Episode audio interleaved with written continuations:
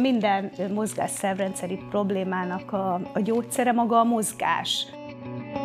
Ezeket nem szeretem csinálni, amikről van papírom, de akkor mit csináljak? És akkor arra gondoltam, hogy hát olyat kéne talán csinálni, amit szeretek. Ha az ember megtalálja azt, amiben jól érzi magát, akkor könnyebb változni. Szia, ez az Irányváltó Podcast. Kerülők helyett a saját utadon. Beszélgetések hivatásról, felfedezett vágyakról és megvalósított ötletekről. Hétköznapi emberek különleges történetei. Aki kérdez, Varga Mariana, tréner és hivatásmentor. Szeretettel köszöntelek, Móni. Nagyon köszönöm, hogy elfogadtad a meghívásom a következő irányváltó beszélgetésre. Hát enyém a megtiszteltetés. Szervusz! A mai vendégem Szilágyi Mónika, és preventív szemléletű személyi edzőként mutatom be számotokra, ami már önmagában egy nagyon izgalmas és összetett kifejezés, úgyhogy kezdjük azzal, hogy megfejtjük a hallgatóinknak, hogy mi mindent akar, hogyan lettél te preventív szemléletű személyi edző. Igen, hát ö, igazából ö, az én saját ö, problémám a tértsérülésem, illetve a, az édesanyámnak, illetve a családban előforduló gerinc problémák vezettek engem erre az útra. Sima mm, személyedzőként kezdtem, ugye az ember, hogyha elvégzi a testnevelési főiskolát, illetve utána még személyedző képzést, akkor első körben személyedzővé válik, de nem lesz alkalmas arra, hogyha például jön egy olyan vendég, akinek derékfájdalma hmm. van, tértfájdalma van, problémái vannak mozgásszervileg, akkor őt hogyan edzük, és hogy mivel nekem voltak ezek a problémáim, és ebből én ki szerettem volna jönni, elkezdtem ebben az irányban képezni magam, és nagyon sok olyan rehabilitációs képzést végeztem el, amely ezt célozza meg, és ennek eredményeként most már tudok segíteni azoknak az embereknek, akik hasonló problémáikkal küzdködnek, mint mondjuk én küzdködtem, vagy pedig egyéb más mozgásszerű, ezek főleg mozgásszerű mm-hmm. problémák, amikre most itt első körben fókuszálok. Hány éves voltál akkor, amikor nálad felmerültek ezek a tünetek?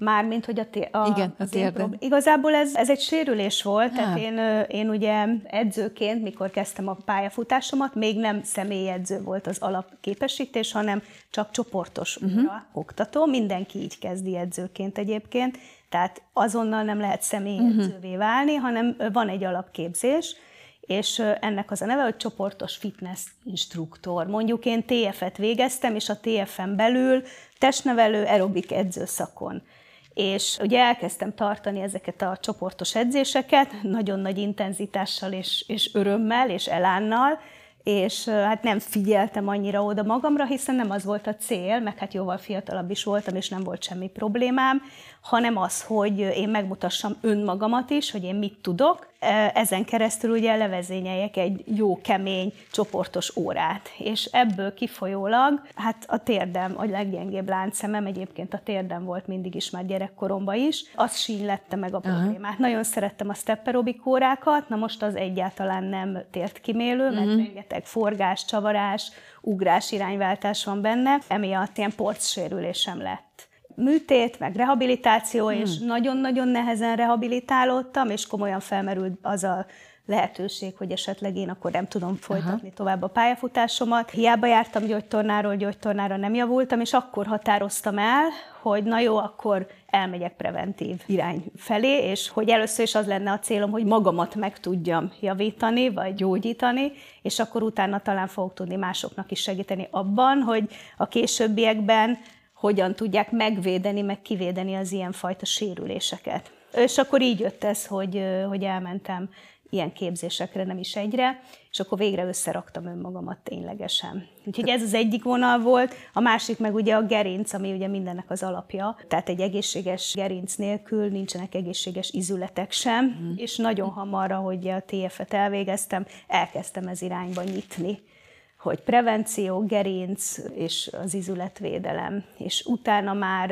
ez egyértelmű volt, hogy ezt leginkább a személyedzésben tudom kamatoztatni, mert csoportos órán lehetetlen egy edzőnek, ahol van 20-30 vendége, úgy ö, olyan behatóan odafigyelni. Nyilván egy idő után egyébként már, mikor az ember ö, rutinos, és nem önmagára figyel, mert eleinte óhatatlan, hogy az, az edző, egy fiatal edző, egy fiatalon végzett edző, vagy frissen végzett edző, önmagára figyel, hogy ő biztosan jó legyen. Tehát ez egy szint, amikor már erre nem figyelünk, mert nem ez a lényeg, hanem az, hogy én hogy tudom a másikat megvédeni attól, hogy ilyen problémája legyen. De csoportos sorra keretein belül még egy legodafigyelőbb edzőnek sem mindig sikerül ez.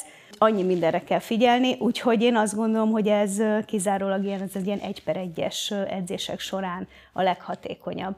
Úgyhogy én nekem ez az egyik fő irányvonalam, a preventív szemlélet az ott van, hogy megpróbálom őt megóvni attól, hogy sérülései legyenek. Hogyan? Úgy, úgy nagyon figyelek a helyes testtartására, ami ugye mindenkinél azért egyedi, tehát nincs egy, van az anatómiai tankönyv szerint megírt helyes testtartás, de azt kell, hogy mondjam, hogy az emberek 90%-a nem rendelkezik azzal a testtartással, és nem is feltétlen az a cél, hogy hogy olyanok legyünk, hanem az, hogy a saját statikának és a különböző korlátoknak, izületi korlátoknak megfelelően, és ahhoz képest a lehető legjobb testtartásban végezzék a gyakorlatot. Én ezt nevezem helyes testtartásnak egyrészt, másrészt pedig fontos, hogy a gyakorlatot hogyan vitelezik ki nem csak a testtartás szempontjából, hanem azért minden gyakorlatnak van egy szabálya, hogy hogyan kell csinálni. És ez a nehéz benne, hogy, hogy van mindennek egy szabálya, de végül mégis menet közben, az edzés közben fog kiderülni, hogy mi a mi saját szabályunk uh-huh. nekem, meg a ügyfélnek, vagy kliensnek, vagy vendégnek. Mert ez egyedi lesz, és ettől személyi egy edzés szerintem, hogy ilyen teljesen egyénre van szabva. És gondolom ez ugyanannyira felszabadító a vendégnek, mint neked, hogy van egy mozgástér, és nem ugyanazt kell mindenkinek tökéletesre produkálni gyakorlatban, vagy edzésben. Persze, természetesen. Tehát nyilván ők is érzik azt a fajta figyelmet, meg biztonságot, amit azt gondolom, hogy én megadok számukra, hogy gyakorlatilag időben minden egyes mozdulatuk ki van korrigálva, ha szükséges. De van, amikor azt mondom, hogy nem szükséges, mert lehet, hogy nem csinálja százszázalékosan, csak 70%-osan, de annyira örül neki, hogy végre meg tudja valahogy csinálni, hogy akkor nem fogom neki azt mondani, hogy de figyelj, álljon már párhuzamosan a googolásnál. Majd később, majd máshogy, majd bele szövöm neki, hogy akkor Aha. most, erre is, most erre is kell egy picikét figyelni. Amikor már unja, amikor már nem annyira örül neki, hogy meg tudja csinálni. Nagyon tetszett a saját példád, saját érintettségből fakadó választásod. Mennyi idő volt ezután, hogy el is kezdted élvezni? Tehát a indok az észszerű, és nagyon szép, hogy akartad másoknak is átadni, de nem következik belőle egyenesen az, hogy ezt meg is szereted. Mennyi idő volt, mire azt érezted, mm. hogy ez klassz lesz neked, tehát hogy szívesen folytatod a továbbiakban is? Igazából, amikor jönnek az első visszajelzések, hogy te figyelj, nem fáj térdem. Én rengeteg térdes emberkének segítettem ah. abban, hogy ne kelljen műteni a térdet. Azt a mindenit. Tehát most nyilván nem vagyok csodatevő, tehát nem úgy kell rám tekinteni, de nagyon gyakran elég az, hogy megfelelő statikával, megfelelő szabályok mentén, megfelelő intenzitásban mozgatod azt a végtagot, uh-huh és ettől gyógyul gyakorlatilag. Igazából minden mozgásszervrendszeri problémának a, a gyógyszere maga a mozgás. Csúcs. És igazából akkor, amikor már jönnek ezek a pozitív visszacsatolások, hogy te figyelj, mert csinálom egy hete a gyakorlatokat, mert mindig adok házi feladatot, uh-huh. és kevésbé fáj. Na mondom, akkor ez jó irány. És akkor kezdi el az ember igazából ezt, ezt élvezni, hogy amit csinál, visszajeleznek, ez egy jó visszacsatolás, uh-huh. egy feedback, hogy igen, amit csinálok, az jó. A másik embernél nem biztos, hogy be fog válni. Tehát utána ott majd egy másik stratégiát kell alkalmazni, de pont ez a szakmának a szépsége, hogy mindig egy picikét változtatni, és ja, és az is jó. És ezáltal van egy ilyen megoldás ha, gyakorlat halmaz az ember fejébe, csak ki kell tudni választani, hogy melyik embernek éppen mi, mi az aktuálisan jó megoldás a problémájára. Vagyis, ha jól értem, akkor majdnem azonnal be is indultak ezek a pozitív visszajelzések, ahogy te elkezdtél ezzel foglalkozni? Inkább azt mondom, hogy minél többet tanultam ezen a vonalon, annál több ilyen apró visszajelzés uh-huh. volt. Nem azonnal, de amikor valakivel elkezdek foglalkozni, akkor előbb-utóbb lesz pozitív visszacsatolás. Van, akinél nyilván hosszabb idő, attól is függ, hogy ő mennyire akarja a gyógyulását, ha lehet ezt így mondani, hogy gyógyulás, bár nem vagyok gyógyító vagy orvos, de akkor is egy gyógyulásnak nevezhető, hogyha valami fájt, és már most nem fáj, vagy kevésbé fáj, vagy azon az úton van. Fontos, hogy komolyan vegye ő is, és hogyha én azt mondom neki, hogy ezt csinálja otthon, ezt ő tudja, és ezt mindig meg is mondom, hogy csak akkor lesz javulás, hogyha be is tartja ezeket a dolgokat, és beépíti napi szinten. Ez ilyen testtudat nevelés is egyben igazából. Hogy legyen szokása. Hogy legyen szokássá váljon, ugyanúgy, mint bármi más, egy fogmosás, étkezés, igen. Akik hozzád jönnek akár csoportos, akár egyéni órára, ők mennyire veszik komolyan magukat, vagy akár a probléma oldaláról megközelítve a problémát, uh-huh. hogy tényleg szót is fogadjanak, és megcsinálják a otthonra javasolt gyakorlatokat. Ez teljesen személyiségfüggő. Attól is függ, hogy miért jön. Van, aki csak azért jön, mert el akar tölteni egy, egy héten két alkalmat azzal, hogy egy jót edzünk, és uh-huh. Akkor ott mindent belead. De van az a típus is, aki csak jön, és úgy edzegetünk, tehát az is. Én imádom azt is, tehát nincs ezzel semmi gond. Azért fontos ilyenkor egy kicsit az ember a személyiségeknek is utána megy, uh-huh. meg ahogy beszélgetünk sokszor, mert azért sokat beszélgetünk is, tehát ez nem, itt nálam nem olyanok az edzések, hogy akkor gyerünk és kihajtom a belét, most csúnya szóval mondva, hanem a bemelegítéskor ráhangolódunk, van egy bemelegítés rutin, azt ő már tudja, mi alatt ő csinálja, ráhangolódunk, ő elmondja, hogy éppen aznap milyen napja volt, hogy most éppen hogy van, hogy aludt, nem aludt, sok dolgot elmesélnek, olyanokat is, amit esetleg nem kérdezek, de ez mind-mind segít abban, hogy utána tovább tudjunk haladni, és lássam, hogy mi az irány. Uh-huh. Visszatérve a kérdésedre, Szerintem ez teljesen attól függ, hogy ki hogy áll hozzá, meg éppen aktuálisan mi a, milyen a hangulata. Uh-huh akkor, amikor ott van. Nekem egyébként szimpatikus, hogy többféle igényel érkeznek, tehát van, aki csak jól akarja magát érezni, van, aki szeretne egy kicsit mozogni, és van, aki akkor ezek szerint konkrét tünettel keres meg valami javulást remélve. Nem tudom, hogy vezetsz -e ilyen statisztikát, szerintem ez buta ide, de meg tudod-e így satszolni már az éveket nézve, hogy javulás hány százalékban áll be, és ez mennyire múlik rajta, vagy adott esetben van olyan orvos, akivel együtt dolgozva lehet felállítani egy jó tervet? Hm, ez nagyon jó, ez az utóbbi kérdés, ebből indulnék ki, tehát nagyon-nagyon-nagyon jó lenne, ha az, az orvosokkal együtt lehetne működni Aha. ilyen téren, de mm, sajnos az a tapasztalatom, hogy ez még gyerekcipőben uh-huh. jár. Egyébként amúgy én pont most a legutóbbi, legmagasabb szintű ilyen preventív, mondjuk így, hogy preventív képzésem a medical fitness szakértője, Aha. amit elvégeztem, és az pont erről szólna, hogy működjön közre edző és orvos. Mert ugye a legtöbbször az van, hogy jó, van egy mozgásszerű, vagy, vagy legyen nem mozgásszerű, hanem egy belgyógyászati probléma, mondjuk egy magas vérnyomás, okay. és akkor azt mondja az orvos, hát el kell kezdeni mozogni, ugye első körben primer prevencióként el kell kezdeni mozogni, mert most már azért az egy bevett szokás, hogy nem adnak azonnal gyógyszert. Bár orvosa válogatja, meg ugye attól is függ, hogy mekkora a vérnyomás, meg milyen az előétel, meg milyen a familiáris háttér. Mondjuk azt, ha azt a kedvező esetet vesszük, hogy azt mondja neki, hogy oké, okay, kezdjen el mozogni, mert túlsúlyos is, dohányzik is, ne csodálkozzon, hogy magas a vérnyomása. De ugye nem tudja szerencsétlen, hogy mi az a mozgásforma, és hogy hova menjen. És itt meg is áll a tudomány, tehát az orvos sem tudja a vendéget vagy a klienst milyen szakemberhez küldeni. És elengedi a kezét, csak annyit mond neki, hogy mondjuk jó esetben azt mondja, hogy kardiózzon. Na de annyiféle szinten mm-hmm. lehet kardiózni, és akkor lenne nagyon jó, hogyha lenne kiépülve egy ilyen hálózat, hát most egy ilyen híd gyakorlatilag az orvos és a gyógytornász, vagy a rehabilitációs edző között, mert egy rehabilitációs edző is tud segíteni ebben az esetben, ha mondjuk elvégzi ezt a szakképzést. Tehát jó lenne, ha lenne egy ilyen híd, és sajnos még nincsen, és akkor ugye az van, hogy, hogy elkezd valamit csinálni a kliens, amit ugye egyedül valószínűleg tök hamar fel is fog adni, mert hát most nem tudja mérni, nem tudja, hogy hogyan mérje, hogy most jó vagy nem jó, nincsen motivációja.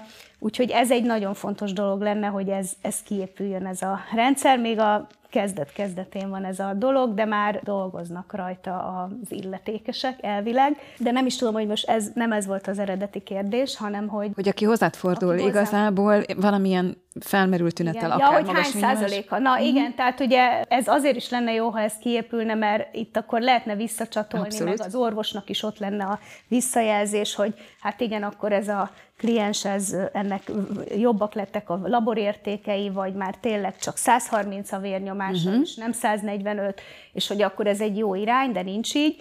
Tehát így csak az van, hogy amit én tapasztalok, körülbelül egy nem olyan régóta, egy olyan fél évet csinálom kb. azt, hogy a belgyógyászati problémákkal rendelkezők is felkereshetnek a krónikus ilyesfajta betegségekkel, amiket így az előbb mondtam, például magas vérnyomás, cukor, inzulinrezisztencia, ilyesmi, hogyha mozgásprogram kell az egészség javulás érdekébe, tehát ha az életminőségüket javítani szeretnék, akkor ugye általában mindig az van, hogy mozgás. Tehát ez az első. És akkor jönnek hozzám, hogy akkor jó, de mozogjunk. Szóval nagy statisztikám ebből a szempontból még azért nincs, mert ezt a fajtát régen, mostanában csinálom csak, de a mozgásszervi problémákkal már eddig is felkerestek, és hát ha nem is végzek pontos statisztikát, csak tényleg megbecsülni tudom, hogy szerintem egy ilyen 80 százalékban, illetve azt mondom, hogy aki komolyan veszi, az biztos, hogy tehát javul. Tehát nem lehet az, hogy ne javuljon mozgás hatására. Uh-huh. Komolyan veszi, az azt jelenti, hogy beépít valamilyen korrekciós edzős programot napi szinten az életébe. Ez, ez jelenti a komolyan, és azt csinálja. És akkor egy három hónap, fél év után szinte biztos, hogy nem meggyógyul, de javulás van, nem fáj annyira, nem zavarja őt a mindennapokban, nem ébred föl rá éjszaka, nem kell bevennie fájdalomcsillapítót. Tehát tud létezni. Szerintem ez óriási. Hát ez az. Ez abszolút. Tehát és ez az, ami például az én munkámban számomra a legnagyobb öröm, vagy ami miatt nagyon szeretem csinálni ezt a személyedzés dolgot, amikor ilyen visszajelzések vannak, mert akkor ugye nem dolgoztam én se hiába, és ő se jött hiába, és akkor szerintem ez így teljesen jó. Win-win mindenki. Hogyne. Akik hozzád fordulnak, milyen stádiumban érkeznek általában? Mondtad, ebből is a, van, aki edzésre jön, van, aki problémával jön, szóval hogy látod te, akiket elérsz, mennyire tudatosak abba, hogy előre gondolkodjanak, ha már preventív személyedzésről beszélünk, vagy pedig már amikor baj van, akkor kezdenek gondolkodni? Hm. Hát sajnos azért még mindig az van, hogy azért 80%-ban, amikor baj van, uh-huh. akkor kezdenek el gondolkodni. Ritka az, aki úgy keres föl, hogy figyelj, én meg akarom előzni, hogy mondjuk csípőkopásom legyen, mert az anyukámnak csípőprotézise van. Tehát azért az ritka. Általában attól függ, milyen célra, ha olyan célra jön, hogy alakot akarok formálni, hát akkor nagyon ritka az, ugye akkor jól van, tehát eleve nem fogalmaz meg magának ilyen célt, mert sokszor, amíg nincsenek ilyen kis jelzések, ilyen fájdalomjelzések az emberben, addig nem is gondol arra, hogy ez lehetséges. Uh-huh. És akkor itt igazából csak az én felelősségem az, hogy amikor én felmérem őt, mert minden edzés előtt van állapotfelmérés, minden személyedzés elején, akkor én meglássam az ő testtartásából, statikájából, esetleg hol lehetnek majd problémák. Hogyha például azt látom, hogy az illetőnek befeledől a térde bokája, és mondjuk a családban volt derékfájos vagy gerinc problémás páciens, meg mondjuk ő ülőmunkát is végez emellett, és még soha nem edzett, de akar nálam edzeni, akkor nekem nagyon kell figyelnem arra, hogy ezeket a problémákat egy picit korrigáljam, hogy ne is legyen neki, mert nekem nem az a célom, hogy fél év múlva azt mondja, hogy lesérültem, nem uh-huh. járok tovább hozzád, hanem az, hogy évek múlva is esetleg járjon, mert szeret velem edzeni, mert jól érzi magát a bőrében. Ezek szerint van erre több példa, hogy hosszú éveken át visszajárnak hozzád a vendégeid? Nagyon sok vendégem évek óta jár. De nem azért, mert problémái vannak, mert akik abból a célból jönnek, hogy fáj ez, fáj az, ilyesmi, azoknak megadom a gyakorlatsort, csinálják, és jól vannak, és csak ilyen kontrollokra jönnek. Aha. Azok, akik évek óta járnak, csak úgy edzenek már, és szeretik ezt a közeget, vagy valamiért fontos nekik az, hogy legyen, aki irányt mutat, aki mindig kitalálja az edzésprogramot, már magától is tudna otthon edzeni, már mindent tud magával kapcsolatban, hogy mire kell figyelni, mert ugye ezeket elmondom, de jön hozzám. Tehát sok ilyen van, igen, sok ilyen vendégem van.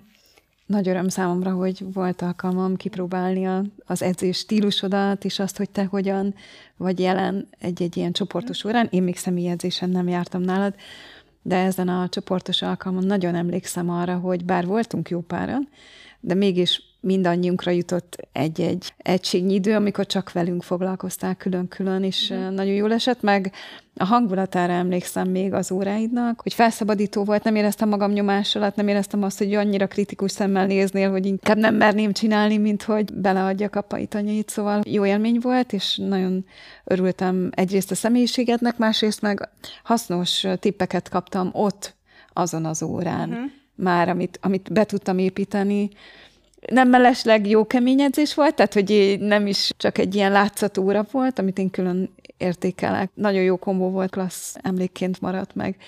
Körülbelül ezt gondolom rólad, hogy így tekintenek rád mások is. Mik általában egyébként a visszajelzések az óráidról?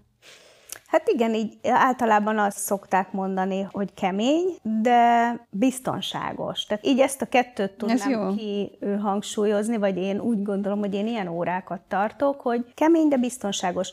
A keményet úgy értem, hogy mindenkinek azért elmegyek, egyénibe mondom ezt csak, a, addig a terhelhetőségi szintjéig, ami még nem fáj neki. Nem, még azt sem mondom, hogy a komfortzónából mindig kilököm, Aha. de kicsit súrolom ott a határt ott vigyázni kell, hogy ne, ne lökjem azért nagyon túl. Attól függ, mi a cél.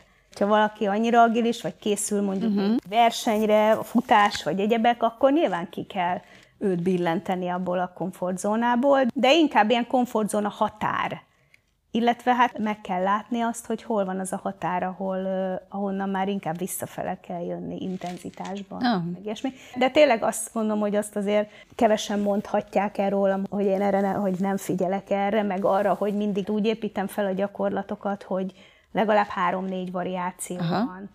Tehát ezért is egy csoportos órán is ugye azért nem olyan nagyon nagy ördöngösség egy olyan 8-10 év gyakorlat után már felépíteni egy órát, mert minden gyakorlatnak van könnyebb, nehezebb, még nehezebb variációja, és hogyha az ember tud hármat, egy könnyűt, egy közepeset, meg egy nehezet edzőként, akkor már mindenkit lefedett ott a csoportba, és csak földobálom a lehetőségeket, és mindenki ki tudja választani, ami neki komfortos, vagy éppen nem komfortos, ha nem szeretne maradni a komfortzónájába. Egyéniben meg látom, a bőrszínéből, az Aha. izzadásából, ha esetleg van pulzusmérője, akkor a pulzus számából, meg a visszajelzéséből, meg a motivációjából, hogy most akkor mehetünk-e tovább, vagy sem.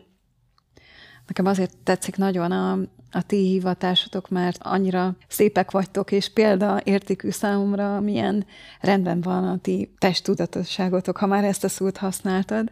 Jó érzés beállni valaki mögé, hogy akkor tőle akarok tanulni, mert tetszik, amit ő képvisel te mondtad egy pár mondattal ezelőtt, hogy amikor kezdtél, vagy amikor fiatalon kezd valaki edzőként, akkor nagyon mást bír. Talán nem titok, hogy te sem éppen 20 éves vagy, ahogy én sem, de bámulatos nőiességgel és erővel képviseled a saját szakmádat. Ez nekem külön élmény mindig. Ezt gondolom, hogy mások is megjegyzik. Nem tudom, hogy te hogy tekintettél magadra mondjuk 20 évvel ezelőtt, amikor lehet, hogy nem volt része még az életednek ez, és hogy látod magad így személyedzőként ebben a bőrben. Már a külső Igen. Sok-sok munka van azért, azért ebbe, és lehet, hogy úgy tűnik, hogy mi mindig olyan nagyon testtudatosak, meg nekünk biztos nincs semmi problémánk. Ez nem igaz, tehát azért mi is átmegyünk ezeken a dolgokon, de ebből tanulunk.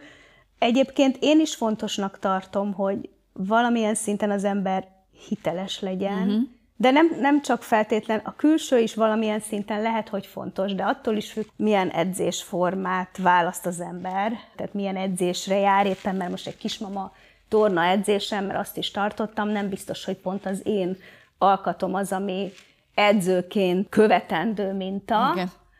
hanem lehetnék mondjuk 10 kilóval több is, és akkor is ugyanúgy követnének. A külső abból a szempontból szerintem fontos, az edző számára fontos, hogy olyan edzést tartson, amiben hiteles tud lenni, elégedett legyen azzal, ahogy a nő kinéz, az fontos, tehát legyen önbizalma, így is, ideig is levezethetem a dolgot, mert lehet egy ducibb edző is ügyes, jó mozgású, jó ritmusérzékű és önbizalommal teli, és az ugyanolyan hiteles Abszolút. lesz, mint egy vékonyabb vagy egy izmosabb szikára alkat. Lehet, hogyha crossfit edzést tartana, akkor nem akkor nem lenne hiteles. De mondjuk van ilyen kolléganőm, aki kismamatornát tart, és szuperül csinálja, perfekt, és nem egy vékony testalkatú uh-huh. hölgy. De egyébként én sem voltam mindig ilyen, tehát mondjuk nekem az önmagammal szembeni, ö, külsőmmel szembeni igényességem az magasfokú. Tehát, aha, aha. már kisgyerekként, 16-17 évesként azt se tudtam, hogy hogyan kell, de én felüléseket végeztem. Az igen. Mert ducinak, duci voltam. Uh-huh. Tehát duci nem, nem kövér, de volt rajtam súlyfelesleg ahhoz képest, amilyen mondjuk szülés után voltam. Uh-huh. És akkor ott kezdődött bennem ez el szerintem, hogy nekem ez fontos. Ez aztán tovább ment, mert mikor ugye az ember állapotos lesz, terhesség, akkor még jobban figyeltem rá, hogy nem féltem tőle, hogy remektem tőle, mm. hogy elhízzak, de, de odafigyeltem, mert valamiért, és ezt nem tudom megmondani, hogy miért, nem akartam túlsúlyos uh-huh, lenni, de ez már így gyerekkoromban valamiért jött, pedig nem, a családban nem volt ez egyáltalán téma, meg hát abban az időben, 30 évvel ezelőtt még nem volt olyan magas szinten ez a fajta iparág, hogy uh-huh. mit tegyél, mit, mi, hogyan mozog, milyen, nem is volt ennyi mozgásforma, de mégis valahogy bennem volt, és például nagyon emlékszem rá, hogy ilyen 16 évesen voltam csúcs formában, kiló tekintetében, rossz értelemben, tehát, hogy akkor volt rajtam vagy 8 kiló túlsúly, uh-huh. És akkor én elhatároztam, de én csak így a kútfömből, hogy mire visszamegyek szeptemberbe a suliba, mert ez nyár végén volt, vagy nyár elején volt, addigra én lefogyok. Ha, Aztán tehát, hogy én engem nem érdekel, én úgy szeretnék visszamenni az iskola kezdésre, hogy azt mindenki csodálkozzon, hogy úristen, de lefogytál. Így, így fejembe volt ez, hogy ezt fogják mondani.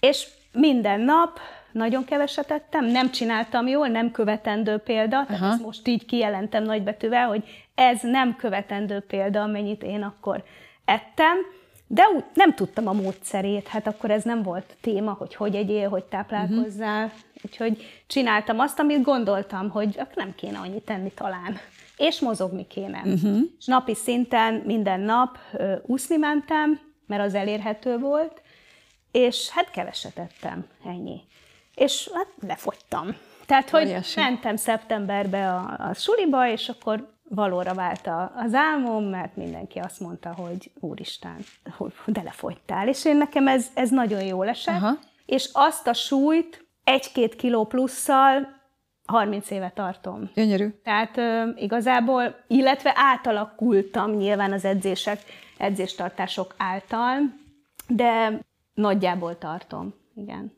Ez nagyon ez, erre szép mondjuk történet. Így, erre mondjuk így azért büszke vagyok, mert nem vagyok mm, nagyon vékony alkat, hiába uh-huh. azt gondolják, mert a család tagjaim is, apukám elhízott, uh-huh. bocsánat, hogy ezt mondom, de hát van rajta bőven súlyfelesleg, anyukám pedig normál. Tehát ő mondjuk azt mondja, hogy ilyen normál súlyú, de senki nem vékony. De senki és nem. van, aki még ilyen tudatos arra, hogy mozogjon rajtad kívül a családban? A lányom. Aha. Igen, igen. A, Csak a lányomba sikerült, meg most már a fiamba is, igen, tehát, hogy már sikerült be, beleültetnem ezeket a kis magvakat, szerencsére, Aha. nagyon örülök neki, mert ők már tudatosak, igen. Most Azért ez nem mindegy, hogy valaki hány évesen kezd erre figyelni. Igen, igen. A podcastnak a témája alapvetően a hivatás és a valahonnan valahová történő váltás. Igen. És ha jól emlékszem, a te életedben is volt ezzel a szakmáddal, a hivatásoddal kapcsolatban egy óriási váltás. Hogy emlékszel erre? Honnan jött, azon túl az ötletet már hallottuk, de honnan jött az, hogy te ezt fogod csinálni? Mi volt azelőtt például az életedben? úgy volt váltás az életemben, hogy én 14 évig, amíg a gyerekekkel voltam otthon, addig gyakorlatilag Hát ez a háztartásbeli voltam. Már ott volt nagyon a mozgás szeretete, mert nekem amikor a kislányom megszületett, 26 éve, akkor kezdtem el úgy hobbi-szerűen, nagyon rendszeresen edzeni. Uh-huh. Mert addig is mindig valamit csináltam, de nem volt benne rendszer, és akkor kezdtem el. Az én életem 14 évig az volt, hogy a gyerekek, a háztartás, és a mozgás, de az elég intenzíven, illetve kerestem a helyen folyamatosan, mert rengeteg ilyen OK és képzések uh-huh. voltak, akkor ilyen szakképzéseket Igen. végeztem el, sok mindent, mint például kereskedő, boltvezető, idegenvezető, hostess, meg intézményi kommunikátor. Kerestem a helyem, hogy, hogy, hogy, hogy a gyerekek mellett mit tudok én csinálni. Ezeket elvégeztem, ezeket az iskolákat, de egyikkel se kezdtem semmit, mert azért bennem mindig ott volt, hogy én egy anya vagyok, nekem otthon a helyem, szeretnék nagyon jó anya lenni, foglalkozni velük, és nem akarom, hogy egy babysitter, most nem a babysittereket akarom ezzel megbántani, vagy azokat, akik babysittert fogadnak, mert annak is megvan a helye. Én nem azért szültem a gyereket, hogy gyerekeket, hogy más nevelje, vagy hogy lepasszolja, vagy uh-huh. ilyesmi. Tehát nekem így egy nagyon ilyen zárt világom volt akkor, de azért ezekkel együtt, hogy azért képzéseket elvégeztem. És aztán utána ugye jött a, az a mélypont, az egyik, egyik nagy mélypont az életemben, ez a, ez a vállás volt, amikor is, pff, akkor most mi van? Tehát uh-huh, most azért uh-huh. akkor már 32 év körül voltam, és csak egy érettségim van, mert én nagyon hamar mentem férjhez. Értem. Tehát én akkor még csak egy érettségével rendelkeztem, meg két gyerekkel. És hogy akkor jött az, hogy de mit csináljak, ezeket nem szeretem csinálni, amikről van papírom, de akkor mit csináljak? És akkor arra gondoltam, hogy hát olyat kéne talán csinálni, amit szeretek. Ó, ez tetszik. Tehát azt kéne csinálni, mert na de hát az arra, abba eddig beleöltem csak a pénzeket, hogy edzésekre uh-huh. jártam, vajon hogy lehet ebből pénzt csinálni? Hát én is edző legyek? Hát én nagyon gátlásos voltam, nagyon visszahúzódó, Aha. szóval egy kicsit ilyen távolinak tűnt ez a gondolat, de akkor azt mondtam magamba, hogy abba hagyni a mozgás nem fogom. Aha. Most, ha elmegyek bármit dolgozni, lehet, hogy nem lesz időm mellette mozogni, és így legalább kettő az egybe, amúgy imádom csinálni, és akkor mivel, hogy akkor a diploma is nekem a hiányos volt, hogy nem volt, úgy voltam vele, hogy azért jó lenne egy diploma, akkor már TF. Hát akkor menjünk a TF-re. És akkor felvételiztem a TF-re. Tehát akkor már külön voltam a gyerekekkel, két gyerek mellett, külön laktam, meg minden. Akkor mentem a TF-re, felnőtt fejjel ültem a 19-20 évesek mellé az iskolapadba. Akkor ott elvégeztem ezt, akkor indult ez a 3 plusz 2 bachelor meg master képzések, de az alapot végeztem el, és akkor ott testnevelő edző, aerobik edző szakon Úgyhogy ez volt egy nagy váltás, azt gondolom, az életemben, mert két gyerek mellett keményen kellett tanulnom, Aha. mellette háztartás vezetnem, szóval ez egy kicsikét már így nehezebb feladat volt, mint a, mint a korábbi, de már a gyerekek azért egyre nagyobbak voltak, szóval bizonyos szempontból könnyebb is volt, és utána pedig elkezdtem szépen, mikor megkaptam a diplomámat, akkor még mindig nem tudtam, mert ugye nálam az volt a szokás, hogy van, megszerzek egy papírt, aztán megy a polcra. Uh-huh. Hát mondom, most megint megszereztem, mondom, ez baromi jó, de akkor most mit fogok vele kezdeni? Akkor még fogalmam nem volt. Jó kérdés. Azt mondtam, hogy na jó, ez most nem megy a polcra, uh-huh. hanem akkor keresek egy olyan helyet a közelbe, ahol el tudom kezdeni a, az edzéstartásokat. De azt hozzá kell tennem, hogy én nekem nem volt sportmúltam, vagy nem vagyok versenyző, meg semmi. Tehát én a TFN vért izzadtam, a, amikor sprintfutásokat, meg hosszú távfutásokat, meg távolugrásokat kellett, mert ott ilyeneket kell csinálni. Most ez egy dolog, hogy aerobik szakon voltam, de az csak egy töredéke volt. Mm. Sok olyan dolgot kellett csinálnom, ami, amihez egyáltalán nem értettem, meg most azzal igazából nem tudtam volna mit kezdeni TF után sem. És ezzel se láttam még, hogy mit fogok tudni kezdeni, de az volt a lényeg, hogy azt gondoltam, hogy ha keresek valamit a környéken, egy ilyen fitness termet, ott majd valahogy, el, valahogy elkezdem, nem tudom, hogy és akkor ugye a 16. kerületbe élek, és ott is kerestem, nem szerettem volna messzebbre menni, és akkor ott egyszer láttam egy hirdetést, hogy zumba oktatót keresünk. De hát én nekem közöm nem volt egyébként a zumbához, tehát hogy, hogy így nem.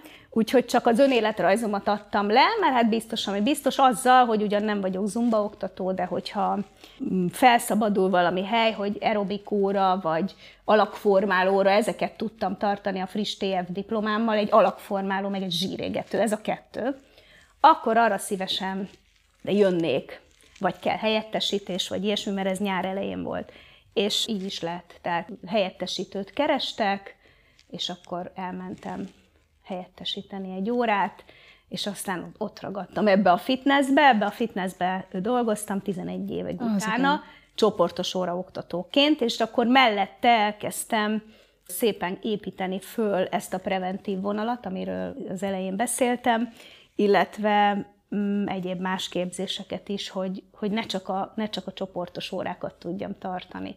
Tehát így volt nekem váltás, hogy a semmit nem dolgozokból, most idézőjelben, mert nagyon sokat dolgozik egy háztartásbeli nő, csak szerintem még mindig nincs kellőképpen megbecsülve ez a történet, és sajnos én pont egy olyan kapcsolatban éltem, ahol ezt éreztették, hogy ez nincs megbecsülve. Ez is ösztökélt. Nyilván ez is bennem volt, hogy valamit kezdjek magammal, de végül is jól sültem, mert szerencsére valami nagyon jó ösztönös ráérzéssel sikerült pont arra a pályára mennem, amiben ki tudok teljesedni, ki tudtam teljesedni, mm. és a mai napig is imádom. Éppen ez a ragyogás az arcodon is, amit mondtál hozzá, a kiteljesedés, meg az, hogy Igen. imádod, ezek jellemzik a, a hivatás körüli fogalmakat, vagy egyáltalán érzéseket is.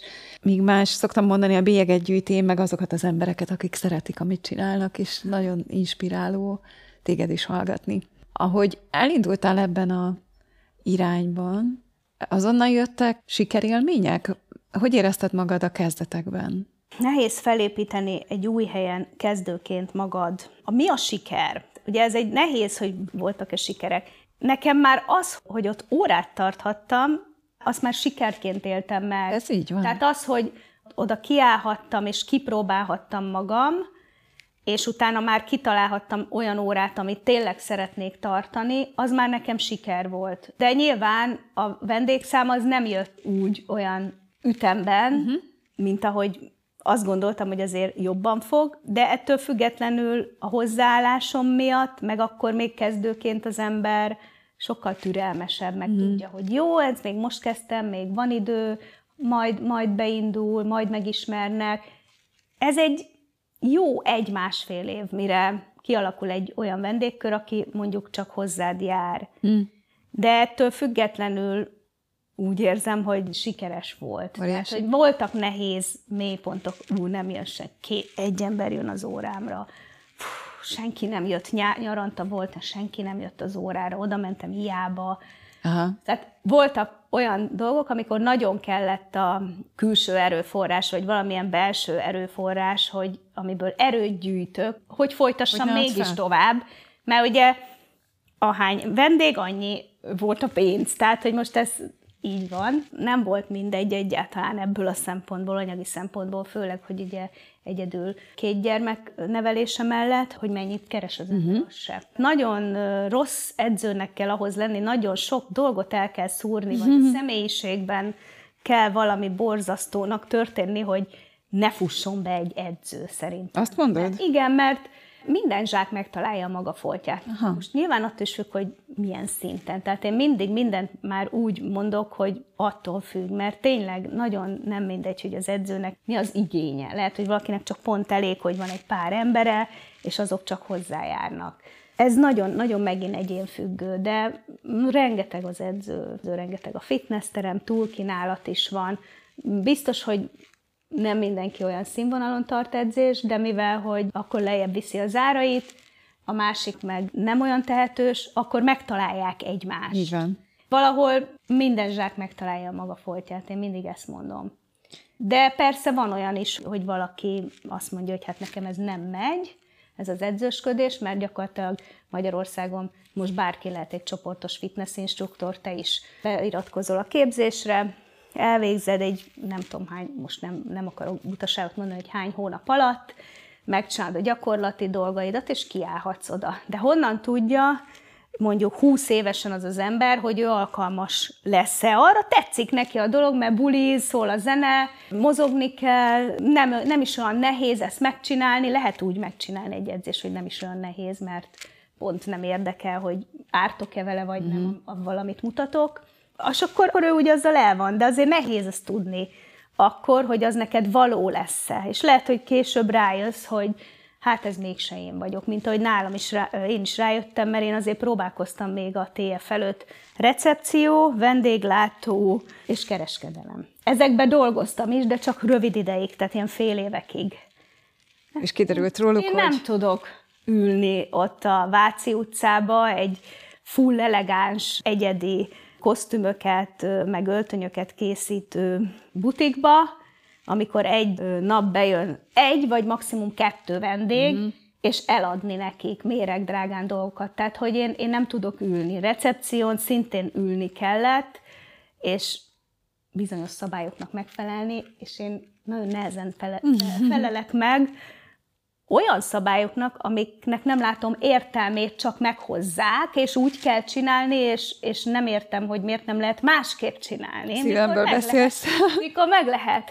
És akkor nem. Amit még nagyon szerettem, az a vendéglátás, uh-huh. de volt apukámnak volt egy saját étterme, és ott, oda csak besegítettem uh-huh. sajnos. De mondjuk nem baj, hogy nem ragadtam ott, de ott azt nagyon, én nagyon szeretek ételekkel foglalkozni. Én ott tálaltam, kiszállítottam, étlapot terveztem, tehát azokat azt szerettem csinálni, de, de azért az edzéstartás az jobb volt, úgyhogy ott ha nem te mondod, akkor én kérdeztem volna rá, hogy na és akkor ebben el tudod mondani, hogy megtaláltad magad, ott vagy, ahol lenni szerettél volna, vagy lehet, hogy merészebb a mostani helyzet, mint ahogy azt álmodtad régebben. A, amit most végzek, maximálisan.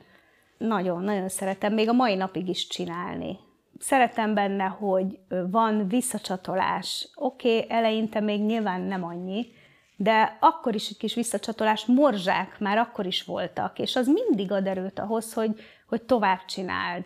És egy bizonyos idő után meg még több van, és gyarapszik, mint egy vagyon, amit az ember ügyesen forgat, uh-huh. így mondjam. Szeretem, mert kiteljesedhetem benne. Azt szeretem benne, hogy önálló lehetek uh-huh. benne, hogy valamit kitalálok, egy edzésprogramot, és azt meg tudom valósítani, ki tudom most csúnyán hangzik, próbálni a vendégem, mert nyilván ez nem csak próbálkozás, de amit én kigondolok, azt végig tudom vinni rajta, és tudom figyelni a változásokat, hogy az hogy hatott rá, abból tudok tanulni. Tehát a személyedzéseimben ezt szeretem, hogy van visszacsatolás, mm. mert mindig van.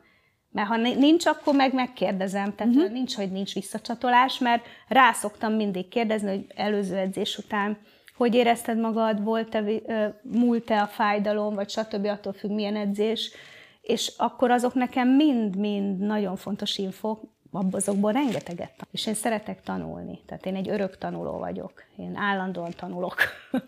Nem csak a vendégektől, hanem a képzéshegyek állnak mögöttem. Vagyis nagyon igényes is maradtál arra, hogy magas színvonalon vidd tovább. Hát igyekszem, uh-huh. azt mondom. Mindig igyekszem és törekszem rá, igen.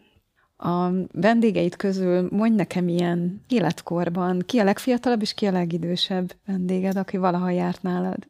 A legidősebb az 79 éves volt. Gyönyörű de mondjuk csoportos szenyor tornámon, mert tartottam azt is, most már nem tartok, ott 80 éves bácsi volt a legidősebb. Az igen. Személyedzésben 79, tehát ilyen 70-es, 80-as, és legfiatalabb, az szoktak hozni anyukák tartásjavító célzattal, ilyen 12-13 éves mm. emberkéket is, igen, fiúkat, lányokat, ugye nagyon gyakran már hanyagtartások igen. van abban a korban, és vannak preventív szemléleti szülők, például ez, ez egy nagyon érdekes, hogy kérdezted ezt a prevenciós dolgot, hogy ki mennyire preventív céllal, a szülők a gyerekeiket, azok sokkal, az sokkal inkább jönnek preventív célzattal, hogy jaj, nehogy neki is az legyen, mint apukának, mert apukának is gerincsérve van, vagy jobban azért figyelnek jobban, mint mondjuk önmagukra. Érdekes ez, ez olyan, mint mikor a gyereken mutatkozik meg az a pszichés probléma,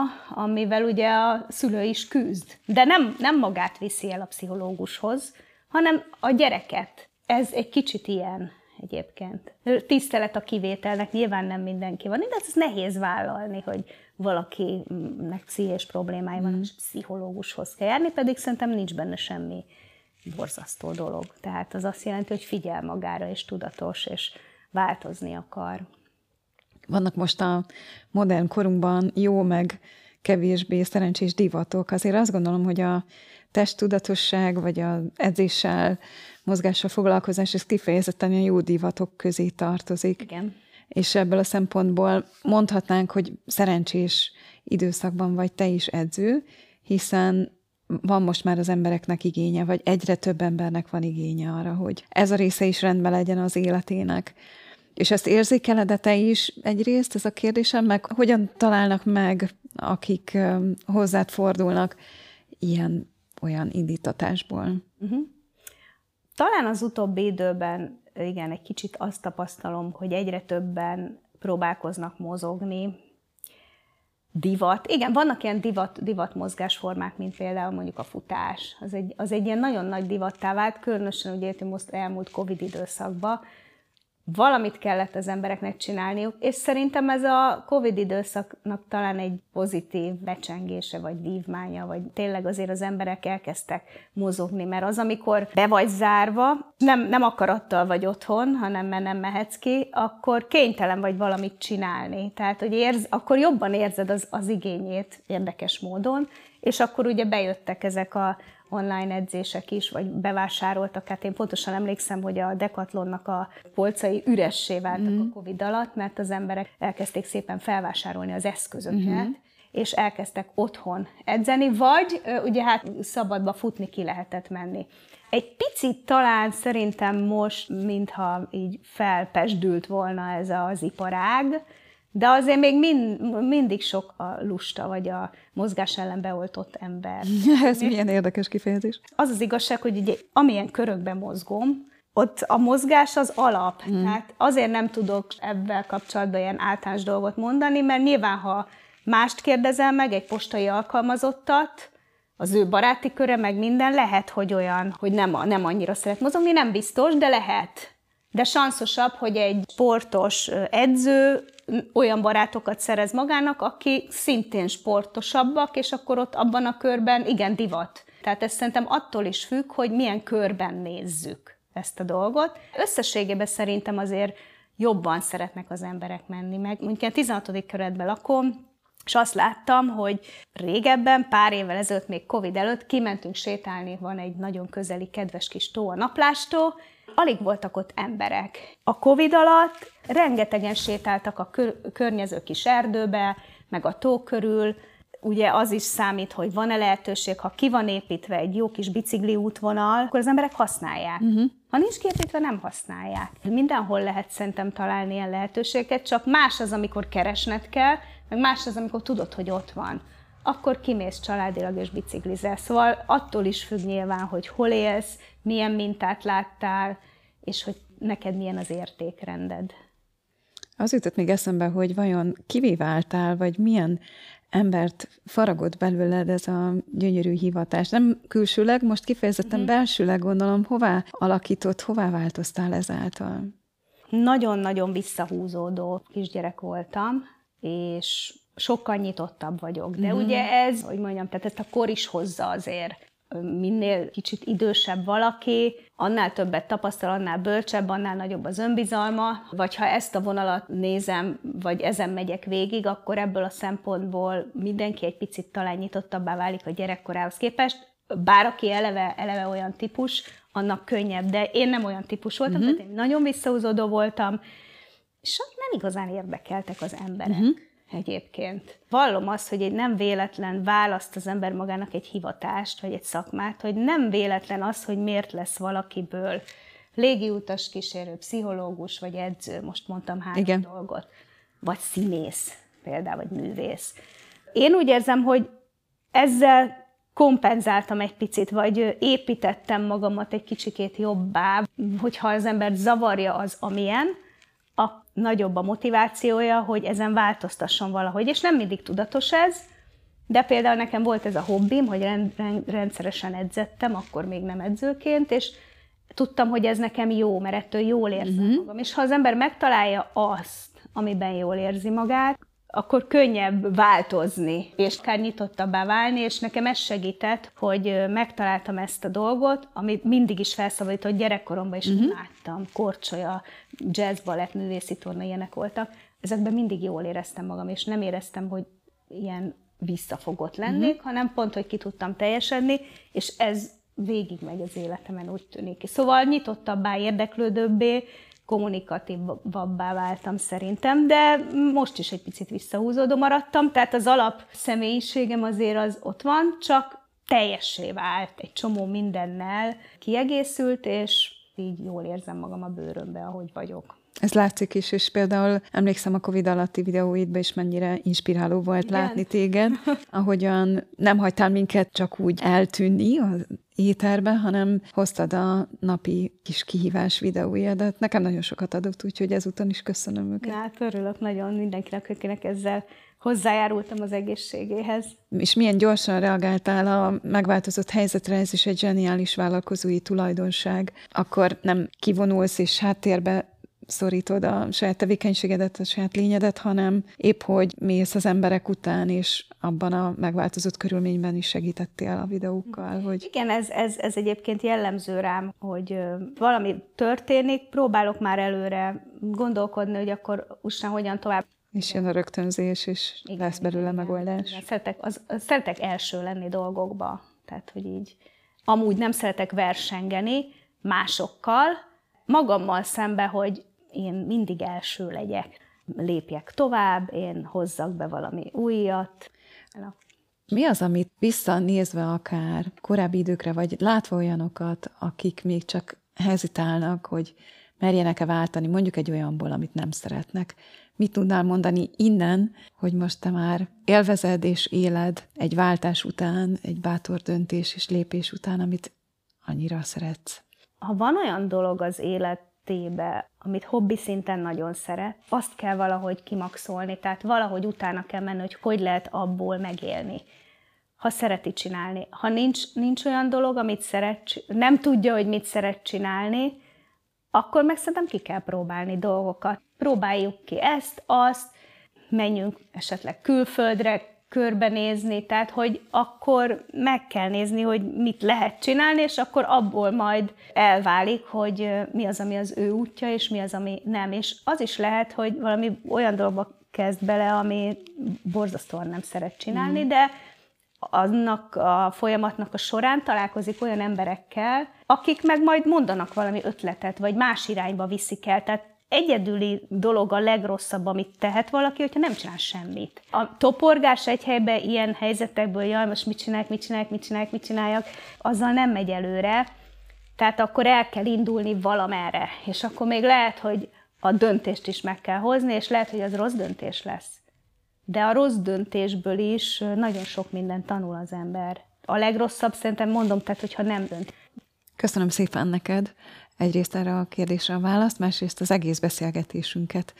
Nagyon élvezem és inspirál, hogy ilyen példamutatóan éled, amit szeretsz, és ezért volt öröm többek között hallgatni. Köszönöm, amiket megosztottál, és hogy a hallgatókat is inspirálod azzal, hogy egyszer egy nagyot váltottál, és éled, és élvezed azóta is. Kívánok neked további sok szakmai sikert, remek visszajelzéseket és hálás ügyfeleket. Én is köszönöm szépen a megtiszteltetést, hogy meghallgathat, meghallgattál és elmondhattam, ami bennem van.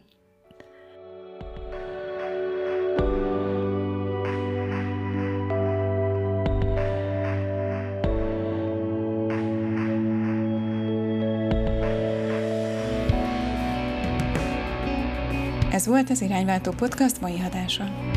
Tartsa legközelebb is! Addig is, ha tetszett, nyomj egy lájkot és írd meg a véleményedet hozzászólásban. Kövesd a saját utadon Facebook oldalt és YouTube csatornát. Az interjú bővített verzióját a Patreon előfizetőknek készítem. Így, ha a munkásságomat támogatod, elsők közt értesülsz az új és többlet tartalmakról.